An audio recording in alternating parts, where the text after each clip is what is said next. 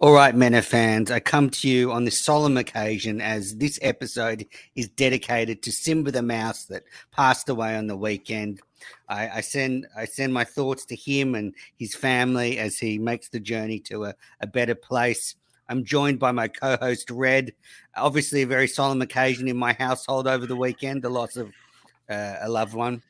I I listen, I, I'm so happy we're able to have this opportunity to do this. I I don't think I can speak right now. I'm so emotional. And that birdhouse was such a beautiful touch. It was gorgeous. I mean, thank you so much for giving Simba that fond farewell. Thank you so much, Manners.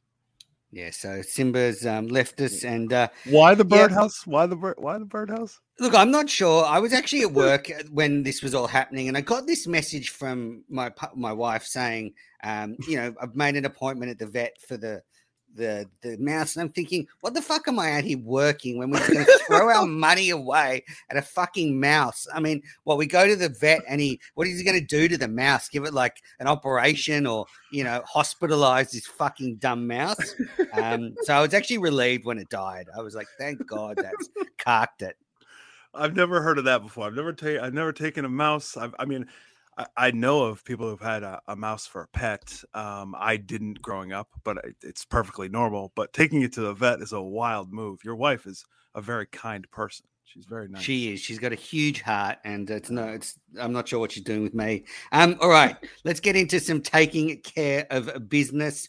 Please. First bit of T C B. I got a message from our friend Andy Mayo, and he's asked to come on Minifandom. But he said to me, "Can you surprise Red? Don't tell him I'm coming on. I just want to like be there when we go to record." And uh, I, I guess I, I did put out a poll um, after that message, and the poll was, "Should Andy Mayo go away again?" And it was a resounding seventy-five point seven yes, twenty-four percent no. So I think it's really clear that what the Minifans want Andy to do. I can't. I don't know what the numbers were when he filled in. Um, I've heard they were not good. Uh, I voted go away as well. I know Mayo did too. I love the guy. Um, I want to have him on just to troll people, similar probably to what Kirk has with Clemmer on his show. But um, he reached out to me. He wanted to be on the rundown too. So he's he's out there in the D Ms. I can tell he's active. He wants to talk about this show. I, I do love that. I love having Manners or Mayo around. I'm sorry I didn't mean to do that. I love having That's Mayo okay. Around. I like Mayo and would love to have him on the show, but it is extremely brand damaging, and it is sort of hard to go into it when you know from prior releases that one hundred people or two hundred people who normally listen to the show are just going to stop listening as soon as they hear the voice. Then there's another few hundred who will probably listen to a bit of it before they throw their phone out the window in frustration at him. And then there's a, a small percentage that will stick with it. So, you know, I'm I'm a, I'm a man here to serve the Minifans, and I just don't know if I can um, bring him back on. Well, I hope I hope the fans will listen to this and then give us our give us their honest feedback. I think the poll is easy to abuse, as we've seen. Twitter polls are easy to abuse, so maybe, possibly, we can get some honest feedback. I would love to have Mayo on here if we could, please. So. I, I guess the difference is as well, if he does a solo show like he did last time, and I just upload it, it's not affecting our show, so I can upload that, and I'm happy if you know a few people listen to it. Great, if most people um, pass it. Fine. Whereas if he comes on with us, that means, you know, people are going to be forced with this dilemma. Do we stick with Red and Manners, who we love, and put up with Mayo, a bit like maybe when V D was on, or do we, um, do we, you know, go all in and listen to the whole thing? So, yeah, I just don't want to put my fans in that position.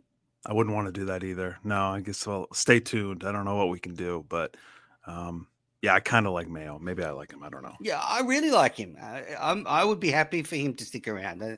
Just don't let, allow him. Don't allow him to talk about Batman. Don't allow his movie takes. He has terrible movie takes. Just don't do it. Please. What's this about the rundown? He wants to go on this rundown. Is it coming back? Are the, the rumors the rundown, of this true? True. The rundown will be back. I, I have faith. It's just, you know, we're piecing some things together as we've gotten here to April. Um, you know, just like Easter, you know, with, with Jesus coming back. Uh, I think Ziggy will have arisen by then. We'll get Sheldon, my brother, back again. Uh, it's coming back. We will be back. I know it. Uh, so I would love that. And and you'll still do Minifandom. You won't be, of course, exiting this to focus on other projects. No. There's the only way I am not doing Minifandom is when you kick me out here, which when you put that other poll up, I'm assuming that's what that was the the chess move to get me out of here. That's what I thought it was. So you are so paranoid. I, I actually what? was just cu- curious. I put up a poll, who is my best co-host? And so just to give you an idea of the comparison of votes, there were seventy-four votes on the Andy Mayo poll.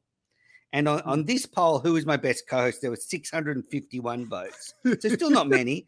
Re- V D won the poll eighty-nine point six percent to ten point four percent.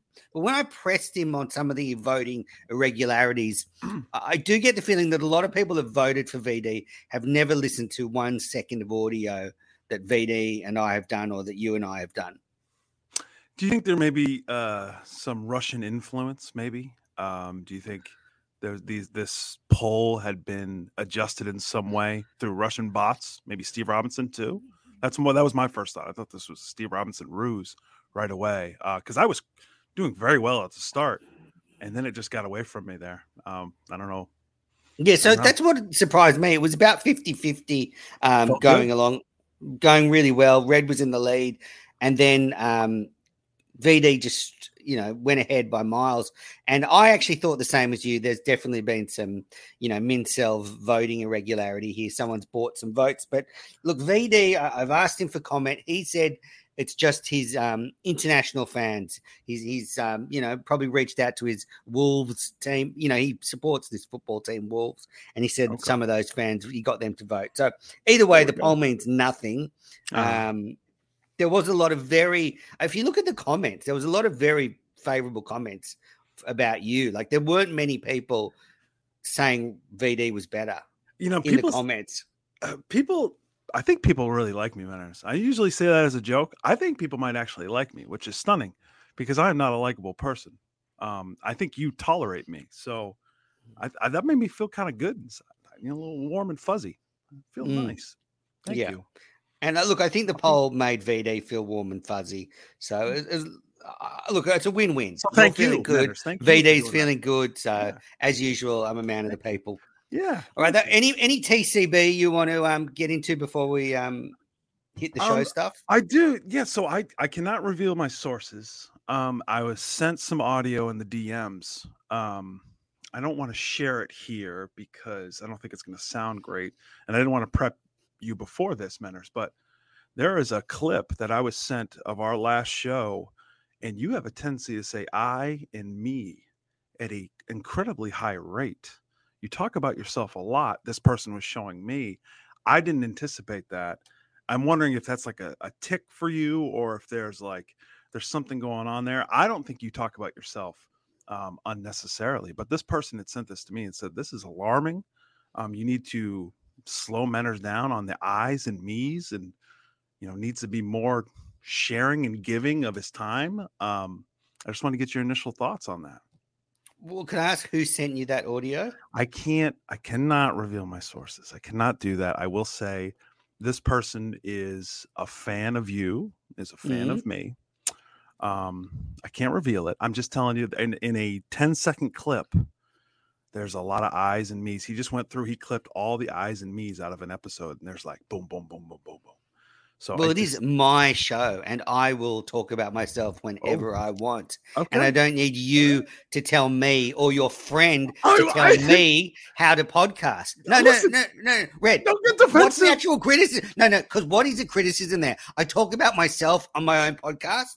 What, what, what's the criticism there? Okay, I sometimes have verbal tics like, you know, or, you know, those things I could, I mean, they're fucking annoying for me listen. as a listener. Well, but what's, what should I say? What do like, you do? Refer to you... myself in the third person. Manners thinks. Do you want me to do that from now on? I, you're getting very defensive. I didn't even say this. I think I prefaced it by saying, I don't think that you talk about yourself too much.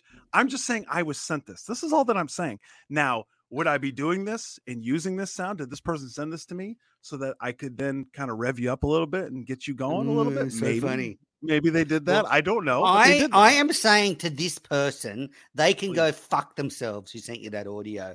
Okay, that's all I'm saying. That. That's I all did. I'm saying. They can fuck me because they suck. I did not see that coming. I did not anticipate that. Wow. Okay, I will. Hopefully they're listening to this. Maybe they can. Maybe they'll hear that. I don't know. Well, that was all. That was all. That's all I had for T C B there. And the stupidest it. criticism I've ever heard from some. Oh, there was no drop cr- kick. Oh, anyway, right. Next.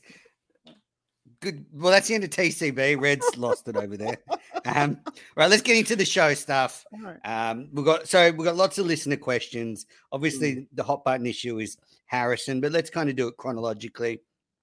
We haven't talked about Chris moving to Las Vegas to follow the new baseball team, and obviously, this is not confirmed yet that there's an expansion team there. But you know, if it is confirmed, there's a very good chance Chris and commuter Laura will move down to Vegas. What were your initial thoughts?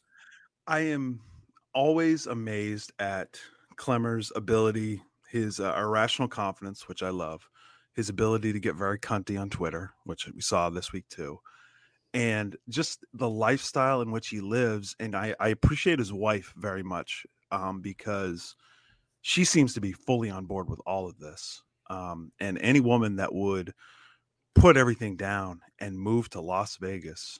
Um, I could see why a lot of guys would want to move to Las Vegas. For a, a professional woman to put it all down and go to Las Vegas because of a professional baseball team is stunning. I mean, talk about life goals, wife goals. I mean, it, your wife sounds like a, a wonderful human being. Chris Clemmer has a wonderful wife to be able to do this. I can't imagine trying to sell this to your wife. I, there's no way. If my, my imaginary wife, there's no way she'd be on board for this. There's no way. I think she's like brainwashed or hypnotized or something because she's letting him go to the movies every day. You know, she's, she's paying for everything. Now he wants to move to a city to be uh, a sort of get on the ground floor of this new baseball team. So I actually get where Clemmer's coming from, that there is, would be something exciting to be there as a new team is basically born. You know, you're there for the first uh, game, you know, you're one of the first few, you know, season ticket holders. And I could see that would actually be quite cool if you're a, a sports fan, but I don't think it's cool enough to like upend your whole life and move to a different part of the country. No, and it's such a different part. Like all your family's in New Hampshire, northern New England, I'm assuming, um, to then just go to Las Vegas. It seems like totally out of the blue, odd. Like Las Vegas is, I don't know if you've ever been, but it's a, no. a wonderful spot to visit, you know, spend a long weekend. Uh, like in New Orleans, you spend a long weekend there, or Nashville, but I couldn't imagine living there. That seems like a, a lifestyle I could not keep up with at all. But Clemmer, he can drink, that's for sure.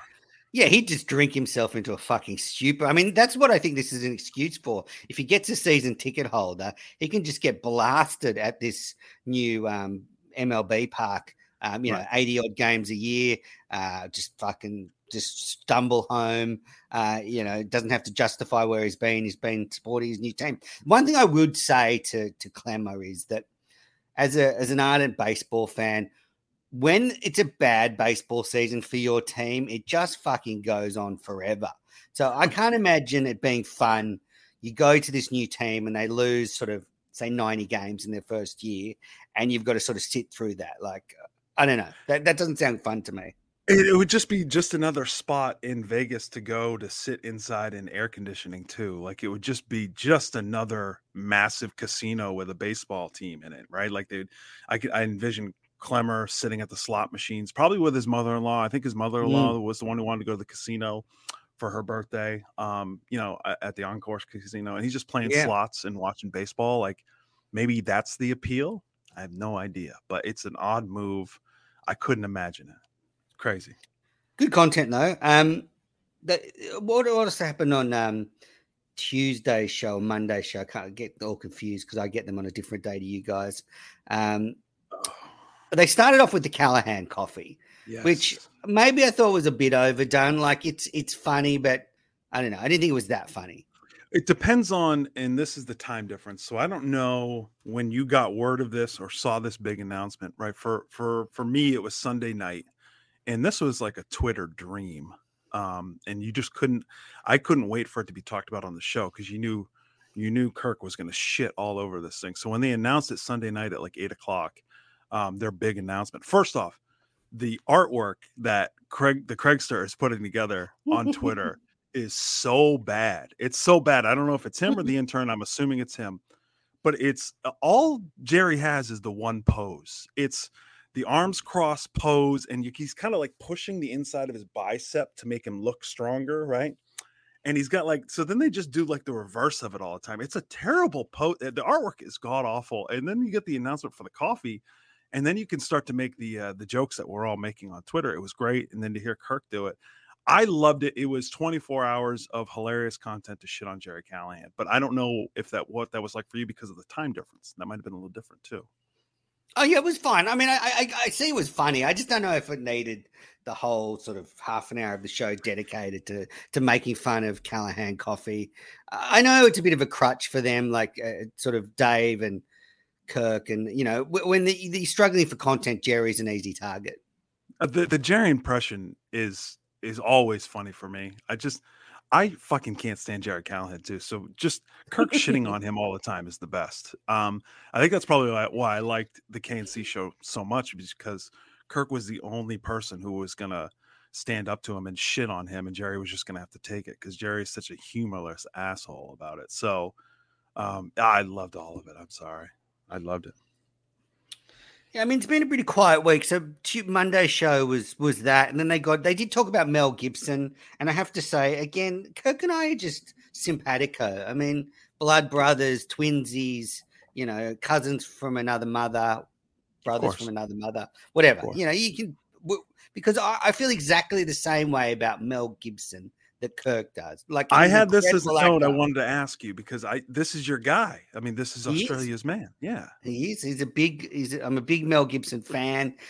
I think Kirk's right. He's an incredible actor. He actually, you know, he trained at a, a theatre school not far from where I live called the National Institute of Dramatic Art. So he had a, a classical theatre training. So he, he's not one of these sort of actors that's, you know, done a few things, uh, got a pretty face, and then, you know, all of a sudden thrown into the movies. He was actually, you know, a bona fide um, star, a theatre star as well. So, yeah, I, I mean, I think he's amazing.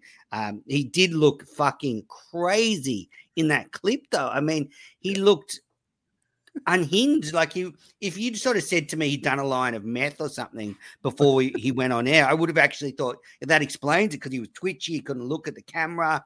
Uh, very strange, but when he acts, he's incredible. I've just watched the Lethal Weapon series again recently, and he just, he's got the crazy eyes. You know, when he was Braveheart, he just brought you in. Love him. Yeah.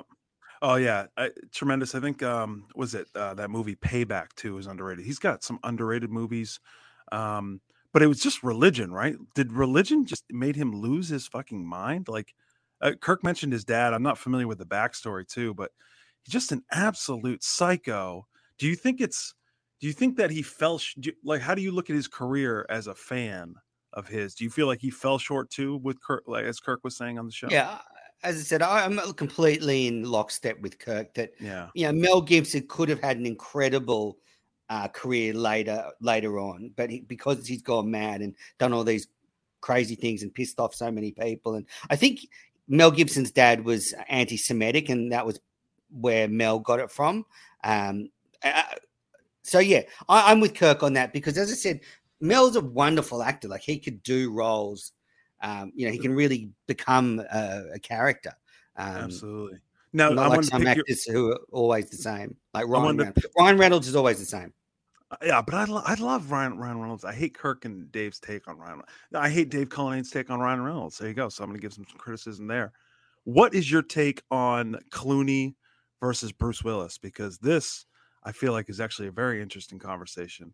And I think Kirk is very wrong, but I'm curious to see what you think about that. It was the dumbest thing I've ever heard Dave Cullinane say. I mean, and oh. he said some really dumb things, but Bruce Willis was an incredible superstar, way more um, impactful than George Clooney has ever been. I mean, Clooney is well-known, he's liked. Bruce Willis, like, was the star for many, many years, and that you just can't compare them. I think, okay. But I think I, this is why I think it's actually a good take from, by Dave Cullinane, and shocking. I agree with him in a way. What if? What about the ladies? Is my my argument in this is because I think the ladies love George Clooney. and ladies only like Bruce Willis, if they even like him at all. Now, I love Die Hard. I love Pulp Fiction. If you put top two movies against top two movies, their their top one movies against each other, Bruce Willis is going to win it all day. Don't get me wrong. But I think Clooney has a better top four when it comes to rewatchable movies. And his fifth point in his favor is he's got a better T V career too. And again, the ladies love Clooney. Love him. So I think Clooney actually wins in that. He's no got way. No way. He's got, and this is, again, Die Hard is one of my top ten movies. But if you factor in how good Michael Clayton is, and by the way, Bruce Willis could not do Michael Clayton. Have you seen, you've seen Michael Clayton. You'd be, at least be with me on this, right? Like, there's no way for a long time. There's no way Bruce Willis can pull that off. I'm just saying, I think Cullinane is right because of the ladies. You got to, re- you know, you got to have some respect for the ladies sometimes. That's what I'm saying. Like, yeah, I, as you know, I respect women a lot, but uh, I think what well, the difference is, you know, the ladies would buy a magazine with Clooney on the cover where people would go and see Bruce Willis movies. I think uh, Clooney may have been a sex symbol. Uh, a few things. Are you forgetting Moonlighting? I mean, that was an incredibly good show. So, it's a good um, show. Bruce Willis had a great, great T V career. Moonlighting with Sybil Shepherd, A plus television. Then your top five, I think, okay, so you got Die Hard one, Die Hard three, Pulp Fiction, The Sixth Sense, Unbreakable. I mean, that's already five. I know, yeah, but okay, but you throw in plus two. Can we also factor in, now I know the movie didn't do great, but we'll go back to Batman. Bruce Willis was never considered to be a Batman. Clooney was. Now, was it the worst Clo- Batman ever? Yeah, but that wasn't Clooney's fault. That was the director's fault. So you got to factor that in too. That's for a legacy. He's also one of the Batman. Like, that's also a feather in his cap. But Up in the Air is a great movie. Michael Clayton, obviously. Ocean's Eleven. And my favorite with Jennifer Lopez, that movie with Jennifer Lopez is her apex and Clooney's apex together. It's an incredible... I, Red, I can hear people switching off the podcast now. I mean, they go to At a Theatre Near Me for this stuff. Let's move. I, on. I mean, okay, that's I'm not getting true. into this argument anymore. All right, honestly. Okay. I just think I think Cullinane's more right than you give him credit for. That's all that I'm saying. We've just shredded half our audience in that chat. Let's continue. Well, okay. um, yeah, I brought up Mayo. I'm sorry. Sorry. uh, and then then it's uh, Tuesday's show was a, a a lot of fun. So it started with the the Howie Carr call. Loved it. I loved it. And I love the Kathy Carr audio in the background. I really want to know what happened. Kirk's tweeted out since the show was um, released that, oh, surprisingly, Doctor Dan and Howie Carr have the same lawyer.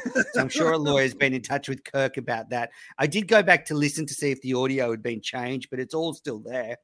Um, yeah. Reaction? Um, it was...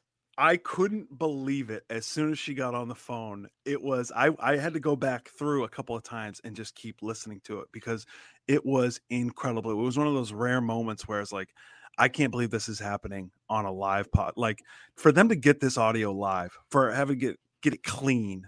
Um, that that's in, in your podcasting career. This is such a rare moment to have. The greatest gift of comedy right there. That clip will be used all time against Howie Carr. Um, it was stunning to listen to. I've never heard a man back down to his wife before. I, I like to take a dive against my wife, my imaginary wife. Like, you know, you just no stress, happy wife, happy life. That man got off that phone so fast. He pulled his hamstrings. Uh, it was incredible. I loved every part of it. Oh my gosh.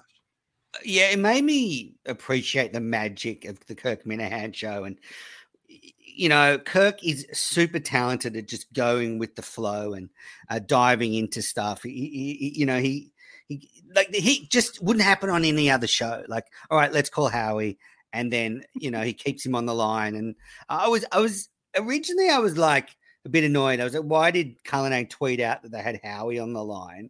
Because that might seem like he's being stitched up. But then I realized, well, Cullinane tweeting that meant we got the Kathy audio. So uh, no criticism of Cullinane there. I think it it made Kirk and the show look bad because it sort of felt like they were sort of like, oh, we've got Howie Carr on the line and, uh, you know, what are we going to get him to say? But in the end, Kathy just gave everyone that gift of falling for it. And, uh, you know, until then, until that moment, it would have been a really nice conversation, very forgettable. You know, was, you know, Howie's not that interesting. And then all of a sudden, bang, that little bit of magic dust. And it was almost, it was almost been like, I wonder, because I saw a little bit of this chatter on K M S Communities, which is uh, a, a fantastic spot to troll people. And I'm dying to get kicked out of there. One day, Dave Cullinane will. Um, mm-hmm. I could see some chatter on there uh, that people were saying that Kirk was turtling to Howie Carr. And it felt like there was a little bit of a turtle there, right? Like, like Kirk, before Howie gets on the phone, Kirk is calling him a pussy, doing this and that. And then all of a sudden, Howie Carr gets on there and Kirk's like a little teddy bear, blah, blah, blah. And then you forget all that when you hear Kathy come on there. Like that's all, that's all gone. And props to Dave Cullinane, because as soon as Dave Cullinane comes on that phone, Howie Carr didn't last twenty seconds. I clocked it, Menners. twenty seconds. That was it. And then he was gone. So Dave Cullinane dominated Howie Carr. You must agree with this. Please. No, I don't agree. Give with it to my guy. I, I can't remember scared. the line that Dave Cullinane said, but he was like, I won that. And I'm like, no, you didn't. You just said something stupid that he had no response to. I um, love it. The, the, one, the one thing I will say about Kirk and turtling with Howie Carr is, like, you can't just go at someone straight away, because then they'll just hang up the phone. So I think Kirk trying to get into a conversation with Howie about everything was the right tactic. And Howie was very, you know, he wasn't combative. He was very gentle, and it was a very respectful conversation. So I, I don't think, you know, Kirk can just pick up the phone and go, what the fuck were you saying on the radio right. yesterday? I mean, then Howie's just going to hang up and we don't get anything. So I think that's just idiots trying to have a go at Kirk. Yeah, I think so. That's probably true. I when I first saw that tweet posted, I assumed they were taking calls, and I assumed it was a Howie Carr impression. I didn't think that was really Howie Carr when they had him on the show. So I was pleasantly surprised and loved every part of it. And I wonder what that Kathy conversation, that's why I'm looking forward to this Magnolia show, is because we're going to know whatever Kathy said to Kirk in one way or another when he hints at it on that show, because who knows what she was talking to him about. I'm assuming they had a conversation on his ride home, right? Like there's no way she was ever actually going to be on the show. So he had to have talked to her at some point. And then now the lawyer's involved. That, that I can't wait to listen to this Magnolia show. It's going to be great. We'll get I all guess the stuff. Only thing that could happen is they could take Kathy's audio out, because she never agreed to be on the show. So they could say Howie agreed. He said, he, he they said live to tape to him, but Kathy was never given that option. So maybe the lawyers could say, well, you have to take out Kathy in the background. Um, but it's too late. It's out there. We've all heard it. So if they take it out now, it's not going to do anything, is it? It's it's going to live in our memories forever. And that's beautiful. It's an all-time, it's an all-time moment. You know, if this show ends, you know, this summer, this is right at the top of it. It's beautiful. Thank what, you. What do you think Steve Robinson did when he heard it? Oh, Steve must have been so excited. It sounded like everything ended so poorly there, especially with Kathy. She seems like, um, I'm sure she's pushing this litigation. She's pushing this this issue with the lawyer.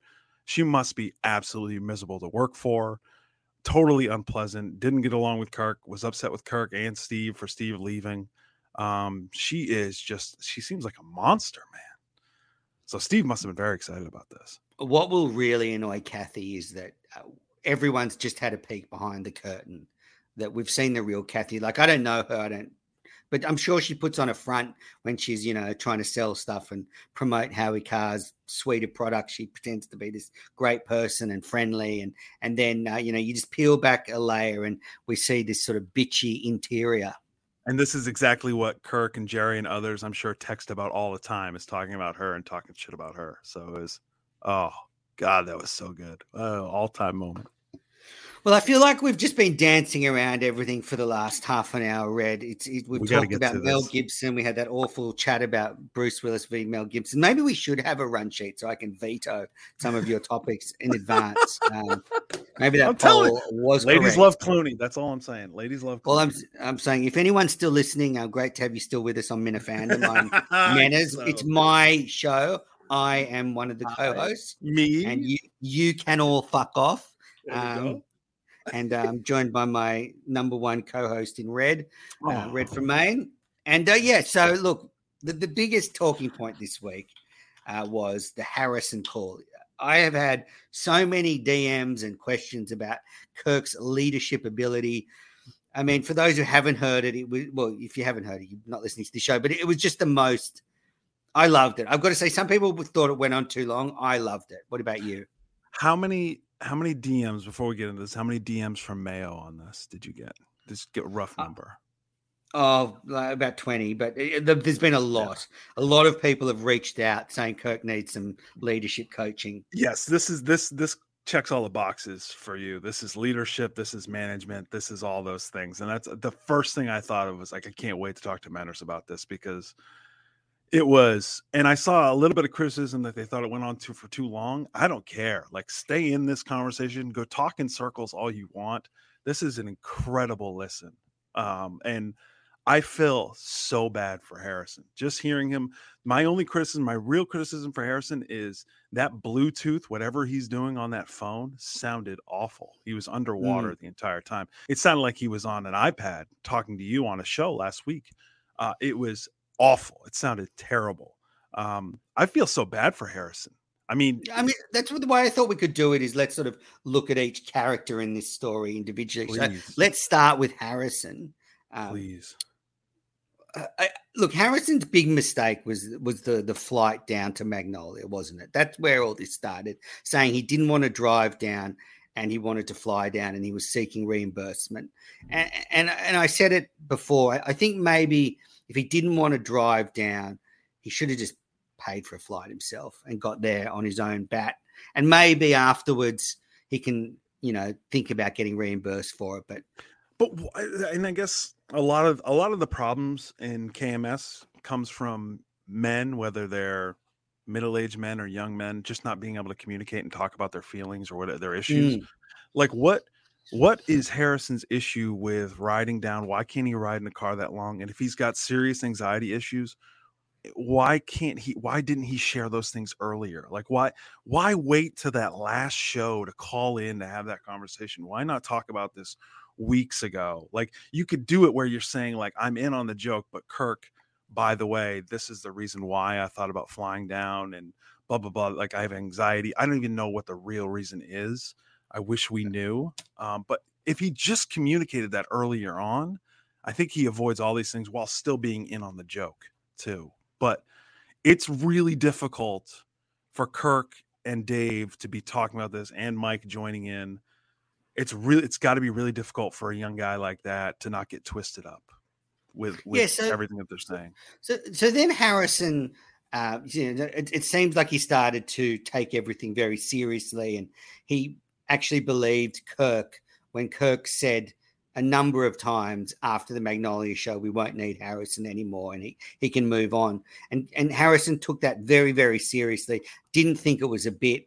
And I have to say, you know, listening to the show, I never thought it was a bit. Like, I thought Kirk was one hundred percent serious that Harrison's role would change after the Magnolia show. I mean, what did you think as a listener? Yeah, and I think I remember us talking about this a couple of weeks ago, where it felt like it was a part of the show. It felt like it was a running joke, but it also felt like it was Kirk's way, like he did with Justin, of pushing him out. Like, yeah, I'm joking, I'm kind of shitting on you, but also, hey, like, you got to fly away. You got to do your own thing.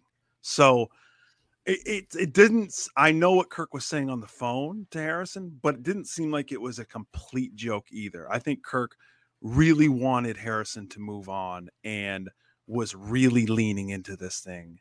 And the audio makes it sound like Kirk really believed it. So yeah, I, you can. We'll say get to Kirk's joke role in a minute, but let's have yeah. a listen to this. So just put yourself in Harrison's shoes, listening to this audio. You're, you're twenty-three. You've heard all the other stuff that's been said, and then you hear this um, recently. Have a listen.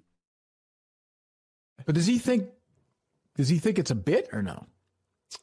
I don't think so. I don't think he understands why. So you and your wacky radio stuff. That's yeah. true. Is he still? Think he's going to be part of this show like a week from today? Because he's not. It's kind of open-ended. No, it's not. Yeah. So, I mean, I mean, that's pretty incriminating. Like that's, if you were to go to a court of law with that, Kirk wouldn't have much defense to that audio. Right. And I could see uh, you and I not getting twisted on that, because we've listened to Kirk for a long time too. And we're a little bit older. We're a little bit wiser.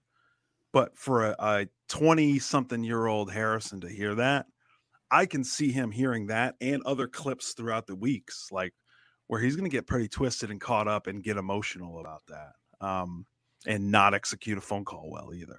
Yeah, you know? I mean, I think that was some truth from Kirk there. I think that's how Kirk really feels. Push. Uh, staying on Harrison, I think Harrison did really well calling up and stating his case. I thought he did pretty well on that phone call. I mean, he was never going to win it because he's a twenty-three-year-old kid up against Kirk and, um, you know, Mike and, and Cullinane. So he was in a no-win situation. But I actually think that showed real balls to call up and say, I want a definitive answer. And if I don't get the answer I want, I'm probably not going to go to Magnolia. I mean, he was. It came across from Harrison like it was like, let me know where I stand, and if it's if you want me out, then bye, fuck off. Yeah, and it's you could hear it where he's talking about how he feels like he's been in on the joke, but this has all been too much. Like this is, you've been talking about it, you've been hinting at it. I know you want to push me out, so like put your cards down, man. It, it, fire me, fire me then. If you want me out, then then fire me. Otherwise. So it was like, it took a lot of balls. I felt bad for him because he was talking around in circles, and they interrupted it with the Kathy um, Carr conversation too. Um, no win situation when you're on the phone like that. I don't know how I would handle that as a twenty-three-year-old. I don't know. That's a tough mm. spot. Tough so, spot. So this is where, well, let's move on to Dave Cullinane's role in the situation before oh we circle around to the boss. And oh boy, I don't expect a lot from Dave Cullinane, but what is true is that a couple of weeks ago, Harrison reached out to Dave Cullinane and voiced his concerns. Harrison, you know, I think called Dave and told him how he was feeling and wanted to know how things were going. And it sounds like Cullinane didn't really then sort it out. Like he could have said to Harrison, don't worry, it's all a bit, you know, you, you're not going anywhere. Maybe there'll be a bit less work for you after Magnolia, but if you need two years experience, that's fine. Don't sweat it. It's just Kirk being Kirk. But I don't think Cullinane ever gave Harrison his reassurance. Not that I think that's one hundred percent Harrison's job, like, I mean, Cullinane's job. Like, I just think a good producer would have then sort of seen the danger signals and just maybe tried to, you know, ease Harrison's concerns. It's, I think it's, it maybe it's top-down leadership. I don't know what it is. It seems to be Kirk's style. It was definitely Steve's style too. Dave Cullinane, same role, like as that producer, they're looking for self-starters. They're looking for independent guys. Um, they're not here to hold hands. Um, in a perfect world, offline, talking on the phone, maybe he's putting his arm around the kid, helping him out. Um, I, I also, I wonder if Dave, it seemed like Dave and Mike both, um, it seems like their Dave was just under the impression that this was just a show joke and they were going to go along with it. Now you're, you're referencing this. Are you referencing this because of what was talked about on the show, or do you have inside information? Because it sounds like you might have some inside information here, Manners. Yeah, I, I just know that, you know, Harrison reached out to Cullinane about these concerns two or three weeks ago. Okay. I think sort of, you know, opened up with the way he was feeling, and then he never heard anything back from Dave or Kirk about it. So uh, he was kind of left to languish, um, you know, in the sort of, you know, show world where he's just a punching bag for a few weeks leading into Magnolia. Um, but yeah, I don't think, as I said, I don't, I have low expectations for Dave, and he could have um, helped Harrison at that point, but also don't think it's one hundred percent his job to do that because, you know, Kirk probably, if he found out Cullinane was like sweet talking Harrison on the side, he might not be too happy with that either. So, so the Cullinane's caught in the middle, but let's, let's get to my friend, my hero, uh, the person I'm looking to mentor one day, Kirk Seamus Minahan. This is a diabolically evil performance by him. He he starts off by shitting on Harrison for a couple of months about this trip. Then he apparently makes all these jokes about pushing him out. And Harrison calls up and sort of pulls him up on it. And then Kirk just starts screaming, calling him a pussy. It's, you know, a wise man once said, you can't have it both ways. You can't have it both ways. Um, it's an interesting move to phrase it the way that he was phrasing it, calling him a pussy and saying it was a joke, and then to have that. But this is what I know. You can't be a great manager, a great boss, and be great at content. Kirk is great at content. His reaction on the show is great for content. What he did to Harrison great for content. Even Dave Cullinane, not playing buddy buddy, not putting his arm around. It's all for content. That's what this show is. So you can't be a great manager, you can't be a great leader if you want great content, manners. That's my that's my take on this. I'm curious to see what your take is. I mean, it was great content, but I feel like a poor kid has been made to suffer. He's lost his job. He's now not going to Magnolia. I mean, that's official. He's not going. So, um, yeah. Uh, so, okay, I guess my thing is, I, you say you can't have it both ways, but he, he can't then say, oh, it was all a bit, you know, when yeah, he sort of said, true. guess guess what? I don't actually think Mike sleeps with his mother. Like, I think they're very... they're incomparable. I thought that was a bad comparison by Kirk because, you know, we're all pretty sure Mike hasn't slept with his mother. Right. Whereas the, the stuff about Harrison is way more believable that, okay, he decided not to drive down with Justin and Mike. So at the end of Magnolia, it's probably going to be time for him to move on. Yeah, we're all in on that joke. The uh, the Dave Cullinane mother-in-law jokes. Um, mm. We're all in on that joke. But the forcing Justin out, and now the forcing Harrison out, that's that blurred lines content. It's where... fucking bad leadership. It is terrible leadership. It is such bad leadership. He's such a bad boss. Just but it's great content. With the, it's great but content. It's not great content. It's not necessarily great content. Like, I don't think the show depends on that to make great content. Like, uh, like you know what would have been just as good a content? If he'd called Harrison two weeks ago on the show and said definitively, Harrison, you're finishing up at the end of Magnolia, whether you like it or not. That would have been just as good content. That that would have been great, but then we get back to we've got an Irish Catholic, former Catholic, you know, middle-aged man who's not going to talk about his feelings and emotions, and he's not going to open up like that, nor is Harrison or Dave Cullinane, right? But so you can't have it both ways in, in Kirk's situation, and we can't have it both ways as listeners. Like, Kirk's going to give us great content and force those guys out and do those things and give us that peek behind the mirror and have that conversation online and not have it offline too. So I can, I can see it where we Kirk deserves criticism in this. He's not completely innocent. And Harrison isn't just being oversensitive or being a bitch. He did get twisted in a way, but Kirk's got to take some ownership too as a, as a manager, but he's got take no ownership as a podcast host because that's a great podcast. That's a great show. That was great thirty minutes back and forth. So I don't know. I'm manners. I like the bad manager who's giving me great content on the show. I, like I just that. really feel sorry for Harrison. And I do feel uh, bad for him too. And, and I just thought that Kirk in that conversation, we, you know, we hear him sort of bounce from, you know, calling him a pussy and telling him he doesn't want him to work there anymore to, you know, this is just a bit, you can stay as long as you want. When have I fired anybody? So many mixed signals. We're getting like that sort of manic O C D thing from each side. Um, right.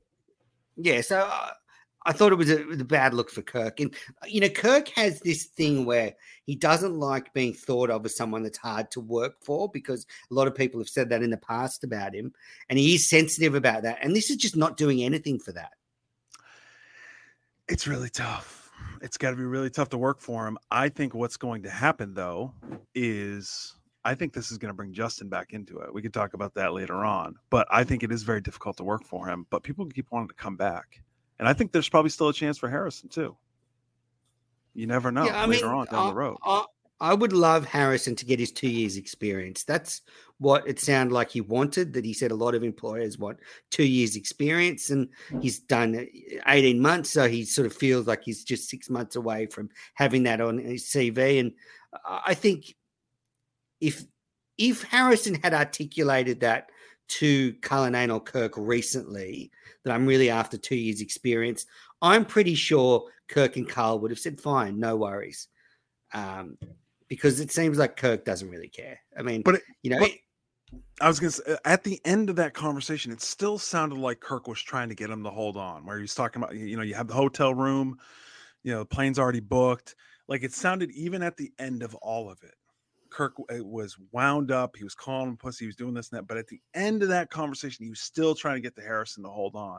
And for whatever reason, Harrison couldn't get there. It just felt like it was too emotional for Harrison. He couldn't do it. But I, it really sounded like to me, maybe I'm looking too far into it, but it sounded like Kirk was trying to get him to hold on, to stay on. Maybe not necessarily go to Magnolia, but to stay on with the show. and Harrison was not budging. And I don't know what the conversations happened after the show ended, but I mean, like you said, he's not going down to Magnolia. Um, I D M'd Harrison just to say how much I liked having him a part of the show. Heard nothing back. I don't know what's going on with him. I hope everything's all right, but I I feel bad for the guy, man. And he's a great. How many good guys, great guys? There was fourteen Ooh. Of them in that show. He's a good guy. He's a great guy. He is. He's a great guy. Yeah, I just yeah, I sort of think, you know, in hindsight, Kirk should have just been a little bit more wary of piling in on a guy like Harrison because he's young. He's never Harrison's never wanted to be sort of show content. Um, so I think, and, and and then I think Kirk should have maybe, as a leader, delegated Harrison's well-being to Cullinane. Like, Cullinane, make sure you're checking in with Harrison. Make sure he knows this is all in good fun and he can do his two years. You know, this all you know, this all could have been prevented if a couple of weeks ago when Harrison and Cullinane spoke, Cullinane said, "You're not fired. Don't worry. Kirk never fires anyone. This is all a bit of fun. Um, you know, come to Magnolia. You're not going anywhere afterwards." Um, so, yeah, that's where yeah. I am with that. Yeah. I think you're right. All right. So that was the hot button issue of the week. Um, hashtag save Harrison. Um, I mean, it is really bad. They they've got this they've got this fucking idiot Jack, who's this fucking hopeless intern that um, for some reason Cullinane hired because he, Cullinane's getting paid cash under the table from rich Jack, and yet Harrison, who's worked so hard for the show, is getting railroaded. Uh, it's just a very sad. I mean, all slow down. I mean, he's not getting rail. Slow down. Let's not get dramatic. I think Jack is uh, – he's going to do something eventually here. I believe in Jack. It's going to happen. Harrison's not railroaded. Let me let, let's let's not do that. Let's, he he got twisted up in it. I think everyone's to blame on both sides. But Jack's going to figure this out. He's only just begun, Manners. He's only just begun. He's going to get this network going. He's going to work with people. I saw him reaching out the other day to a guy who's looking to try to get a betting show going, a sports betting show going. This is going to happen. These all things right, let's see. All right, let's see. All let's right. see. Calm.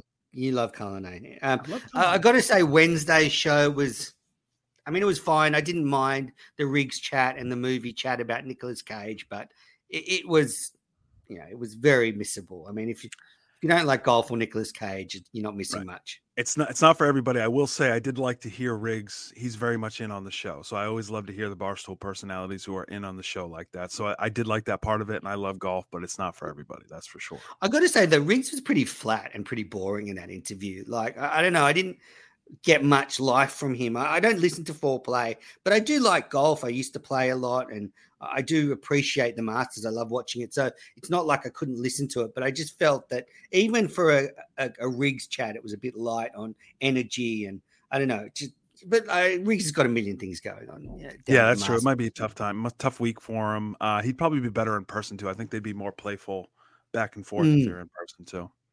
Yeah, anyway, so that, that would look, that was a forgettable show. But again, I, I don't mind those deep dive interviews because even the Nicolas Cage one that was pretty boring. I still like hearing Kirk interview people. I like when Kirk gets in that more sort of serious mode. And, yeah, so I enjoyed it, but I think a lot of people would skip it. Yeah, and I, I like Kirk talking about movies. He's not as good talking about movies as we are necessarily, mm. talking about Bruce Willis and George Clooney, but um, he's very good talking about movies for sure. All right, now let's get into the Minifan world stuff because we're running out of time. There's a lot of Minifan mm. news plus listener questions. Okay, first thing, got a surprise last night as I was going to bed. Quantum Week dropped an episode, a reunion episode between Carano and Clemmer. I think it was just a bit of a, I don't know, just like they felt like recording one. They've made no promises to come back. They were talking about Trading Places and another song, and then they ended up talking about baseball. I fell asleep somewhere in the middle for fifteen minutes, then woke up at the end. Um, but, yeah, I mean, they sort of addressed the fact that they hadn't recorded in a couple of months. Did you listen? Um, I have not given it a listen yet, I got to be honest. Um, I'm not in a huge rush to listen to Carano. I will say I'm very excited about them doing this show, even though it is odd instincts on Clemmer's part. Because this is uh, Clemmer is going to get absolutely roasted in Magnolia during that show. Hopefully he's not drinking because he's going to be very active during that show because there's going to be all kinds of Carano questions. Kirk's going to give him a lot of shit for this because it doesn't sound like Kirk, even in that conversation on Tuesday's show talking about um, some of the parody songwriters, he does not like to hear Carano's name even mentioned amongst them. So Uh, it, this is Odd Instincts by Clemmer, but also great for us, great content. I can't wait for him to get shit on for it. And I said, I don't know why they did it. Like, they didn't explain why they were doing it. It just felt like they wanted to do another episode. So maybe it was to promote Out of Theatre Near Me to the Quantum Week audience. I don't know, but is it, it just came out it, of nowhere. Is it? Are you also a Patreon? Are you, are you a patron of their their podcast too? Like, is it still a part of Patreon? I have no idea. Like, I don't think no, they've stopped all that. I think. Okay, I, was, I didn't know if they had to keep doing this show to stay a part no, of Patreon. I think they've stopped okay. all that. Okay. Anyway, so Quantum Week's back. All right, uh, big news. Really annoyed me last week. The Beyond Average podcast guys, Mick and Christian. Well, sorry, this is Mick's big announcement, and and I don't understand why this is not driving more Minifans. I fucking rate because. For days, he was promoting a oh, big announcement on the Kirk Minahan network. So it's not like he's promoting a big announcement on his own Twitter. He's he's going on Kirk's network to make this big announcement, which happens to be the case season three. Mick is doing a special on the Vegas shootings. It, it, and but, you know, Mike's mum was there, so this has got to be triggering for her. I mean, so... What fucking bullshit. You know, Mick says, oh, I've been planning this for months. Of course you have. And then you decide just before it's launched, oh, my, let's go back to the Kirk Minahan network. So maybe we can get a bit of a boost for my new true crime podcast. And maybe, maybe Kirk will want me on to help with the case. I love how I, I, I listened to none of this part of like, I don't know what the, I didn't know what the announcement was. The only thing I loved was you responding to it and reacting to it. I love how much they get you going and you get them going. This is a battle back and forth that I love to watch. I don't know. So is he, he's, so he's doing a true crime podcast. Yeah. On the Vegas shootings. On the Vegas shootings. Is this also going to be on the network? Is it just going to be a podcast? No, it's him. He's using Kirk for promotion. He came to the network. It's like me going on the network. Imagine me promoting Mena's Life. Huge announcement. Imagine two years ago. I'm huge announcement on the network. Mena's Life, Mena's Life. And it's me, say, promoting a true crime podcast I'm making. I would have been fucking railroaded. I mean, I wore a Red Sox shirt once and I got railroaded. I, I mentioned a sponsor once and I got railroaded. Imagine I'd come on and promoted one of my own projects. Mick should be fucking crucified. He should be dragged out in the fucking street and strung up in front of every fucking Minifan and fucking made an example of. Listen, I don't have an argument here. I love to disagree with you. Um, like if D E C did uh, his Minifan show and then all of a sudden he started promoting his You're Not Alone show, there would be issues there too. So yeah, um, you got a case here, Matters. I wanted to shit all over this take. You're one hundred percent right on this, my friend. And I don't like and, to say that. You, you have to say, Red, there's no coincidence. They came back to the network just as this is almost ready. There's no fucking coincidence. I, uh, we need to get, we need to get you with them or something. We need to get this more light shine on this. Nobody's talking about this. You're the only person nope. talking about this. I know. Why is that? Giving those dead shits attention because they're fucking dead shits, morons. Then you look at the views on their show. There's like a hundred views. That's me watching it a hundred times because I'm so angry every time. When I go and hate fuck someone. Wow, I wish good. I could disagree um, with you. This is incredible. Wow. All right. Right. Next bit of Minifan news. There was a little bit of a uh, so Kevin's. Uh, sent a song in to the main show, a Roy Orbison song. Uh, mm-hmm. It was cut short very quickly. And mm-hmm. then there was a little bit of a sort of Twitter back and forth between Murchison's Mouse and Kevin from Brit- Bristol, two great parody songwriters. Then Murchison's Mouse, after this little Twitter tete-a-tete with Kevin, decided I'm going to have a go at Roy Orbison and I'm going to do my own parody. So Murchison's Mouse sent his parody into the main show this week and Kirk again killed it after about thirty seconds. So Kevin and Murchison's Mouse got exactly the same treatment. And I thought there was some nice justice there.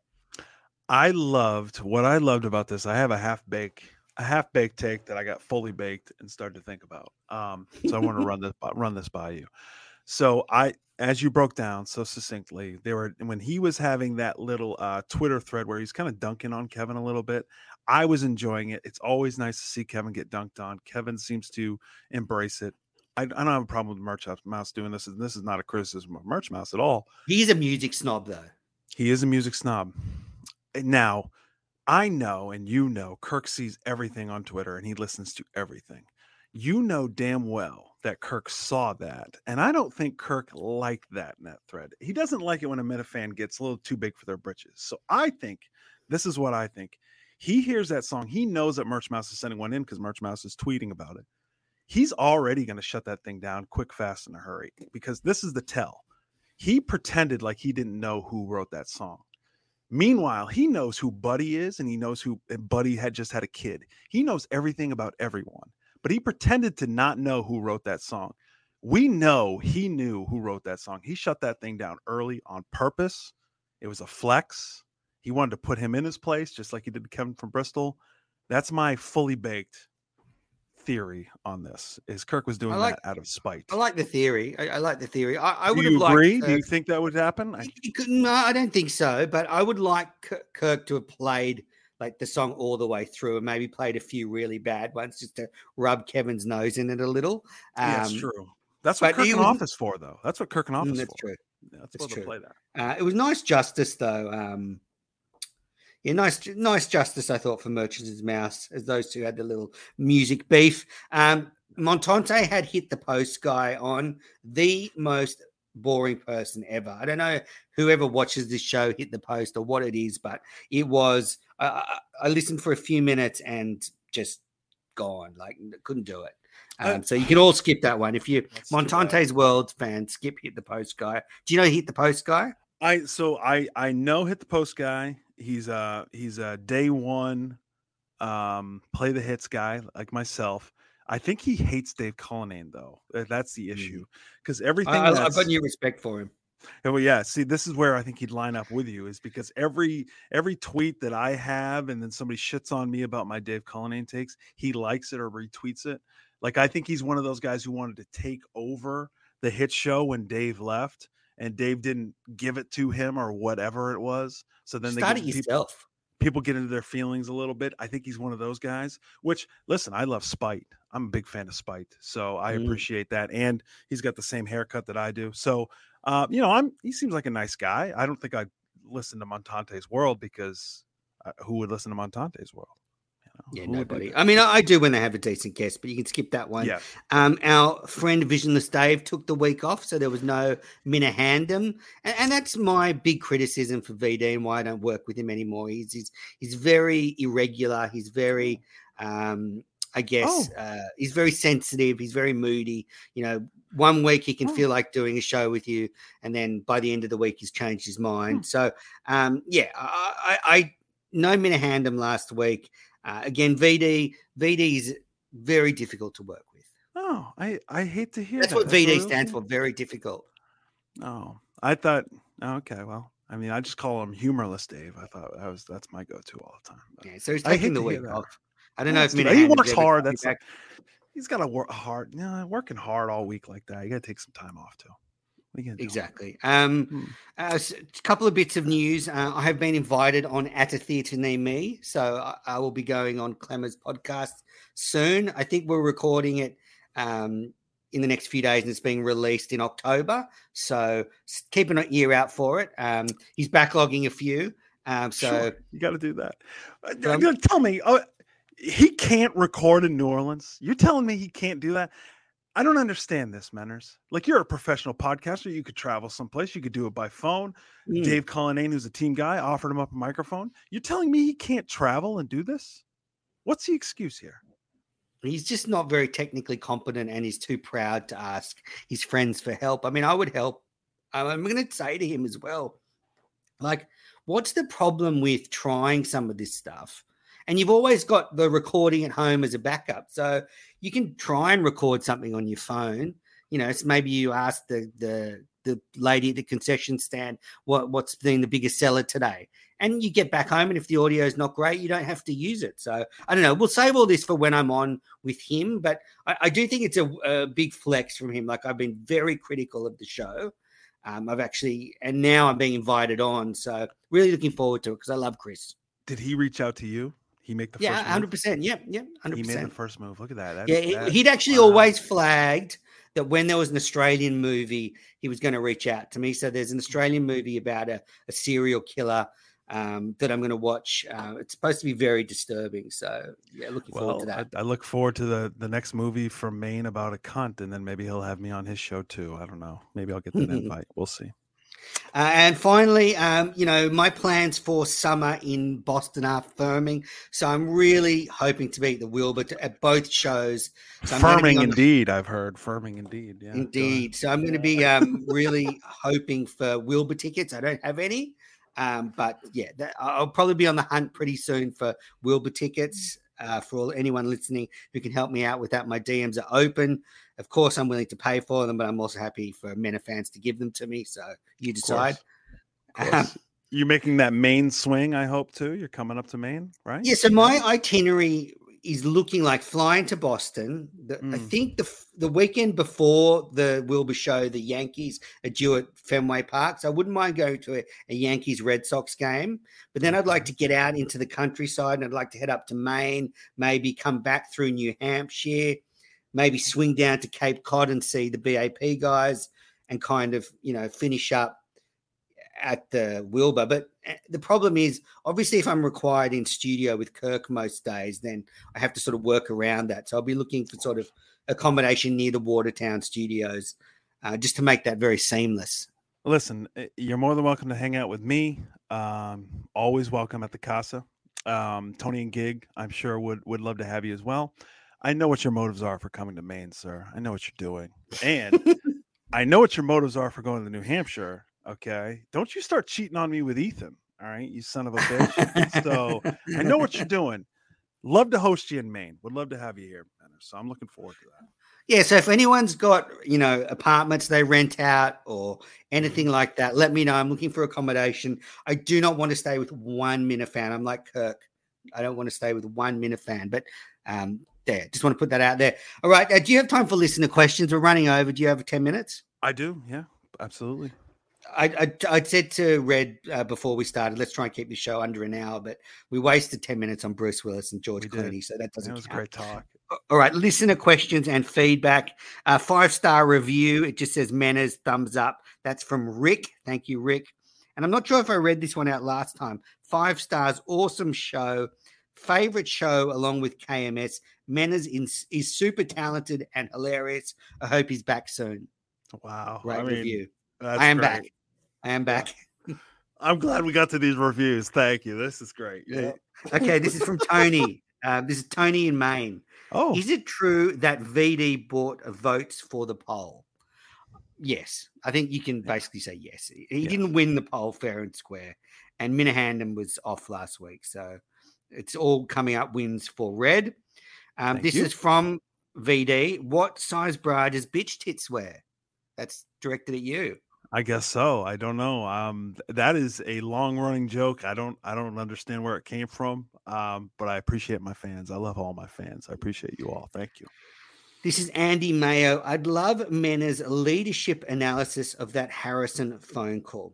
Look, I think my analysis of Kirk's leadership abilities is he's just not a very clear communicator. I understand stuff is show content, but I also think around that, Kirk could have been clear. It would have taken one email or one discussion with either Harrison or Dave Cullinane for none of this to happen.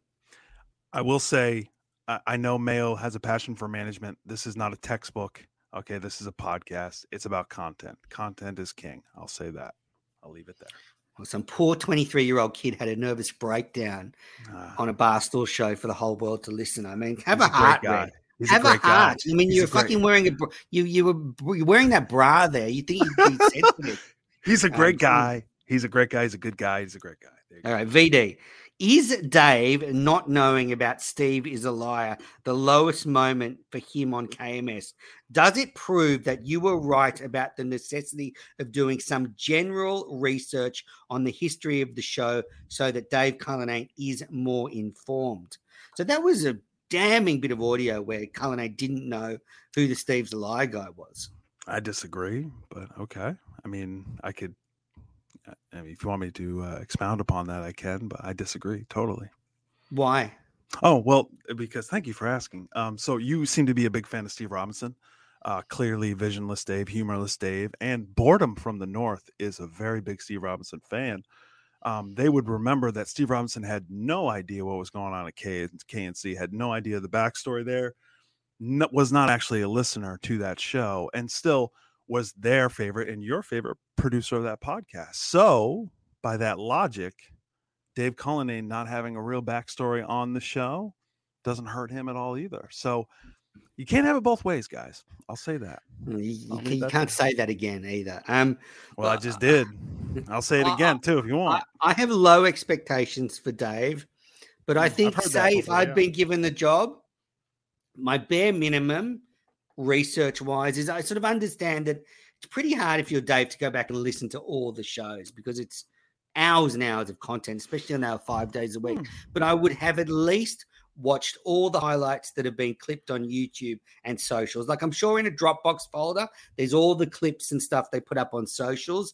I would have gone through them, all of them, because, you know, if it's been clipped and shared somewhere else, they wanted attention paid to it. So I don't think Dave did that. I had a chat with him when he was on um, Enough About Me or Enough About Menas um recently, and I sort of said, why didn't you even like look at the last Socko show to see what happened? And he he's so stubborn, he, he his stupid brain cannot see why you would do that, but it doesn't surprise me. um he, he's an artist. It's not part of his process. Let the artist create. I don't tell Picasso exactly. how to paint. Low expectations. Not a smart guy. Okay. Ted Sarandis, do you agree that Kirk turtled horribly in his interview with Howie Carr?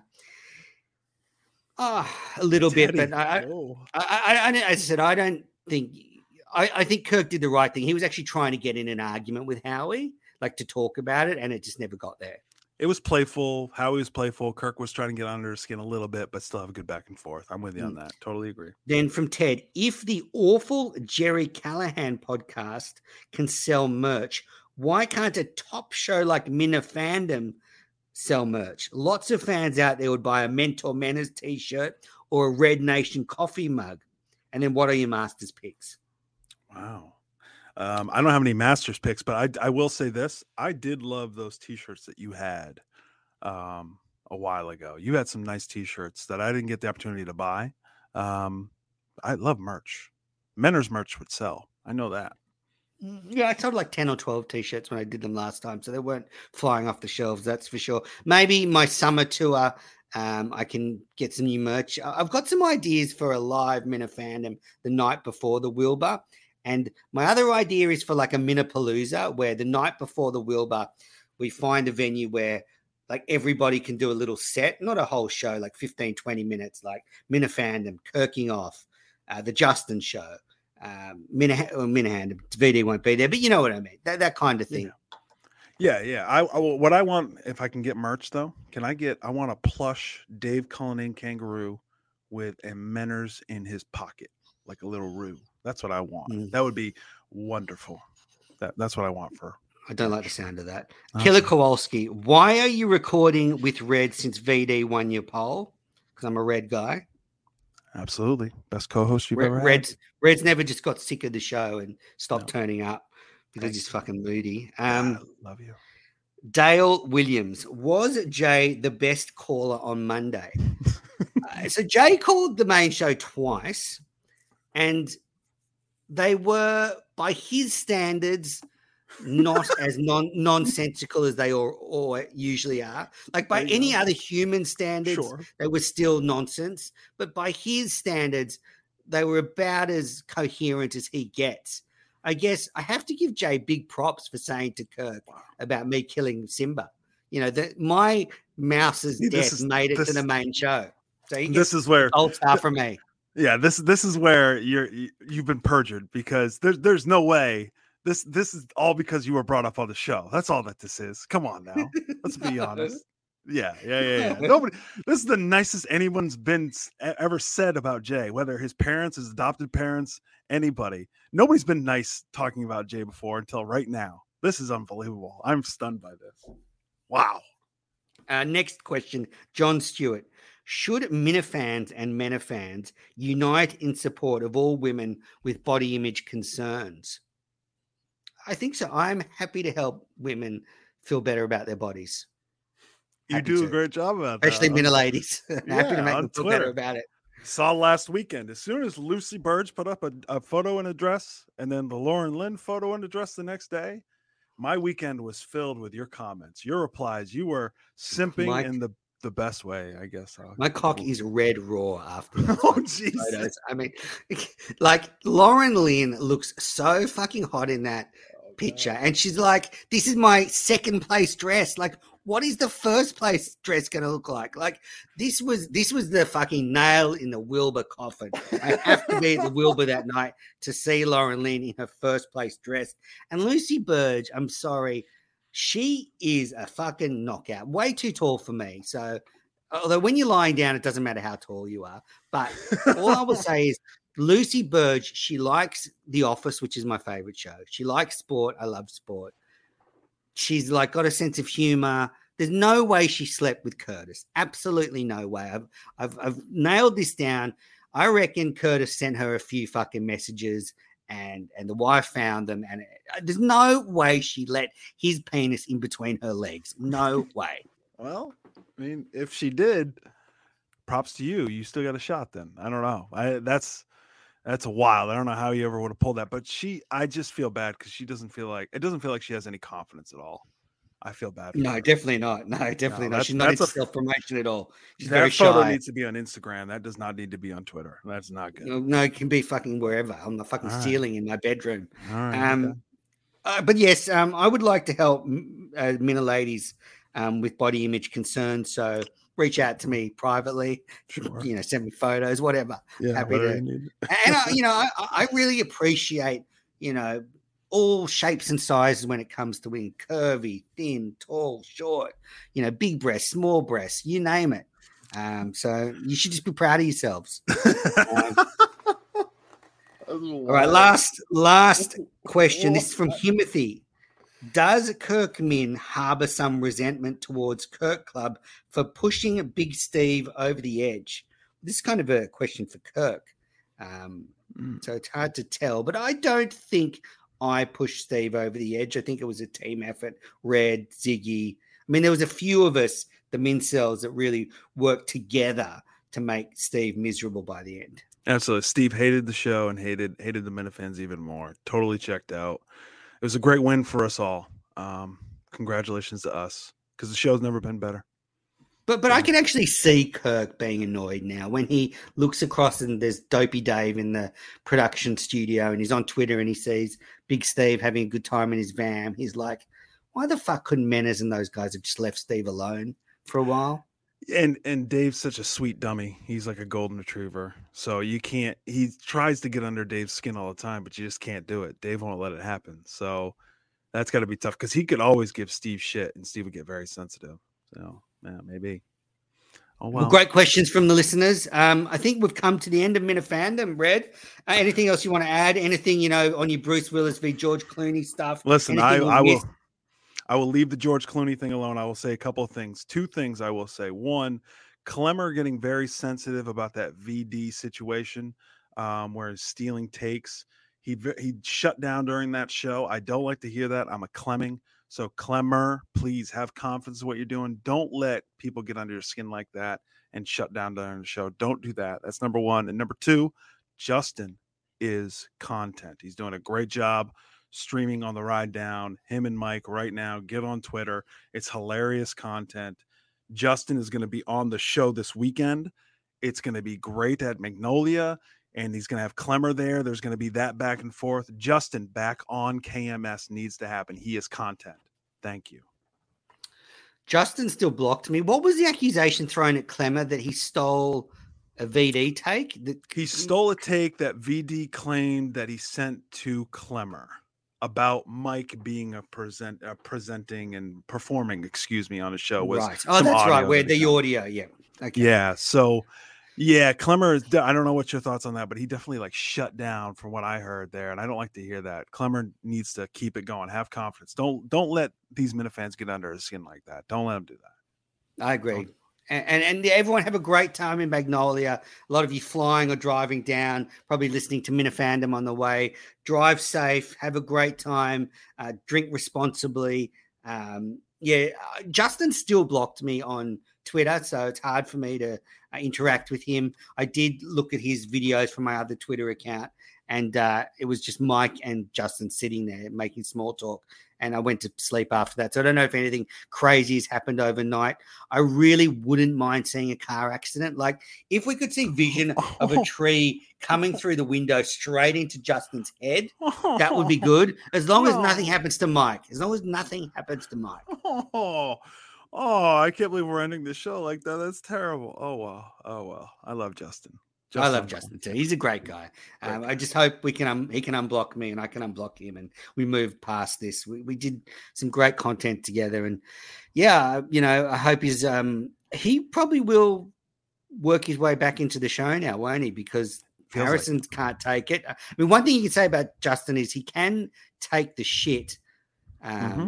And you just don't, you don't have any expectations. Yeah, don't give exactly. don't give him don't give him any tasks. Just have him in on the show and be that punching bag for Kirk, or do one of these streaming things. Um, it's great, fantastic. Love Justin. All right, Minifans. Well, that's it for Minifandom. Thank you, Red. Thank you, listeners. We'll be back sometime.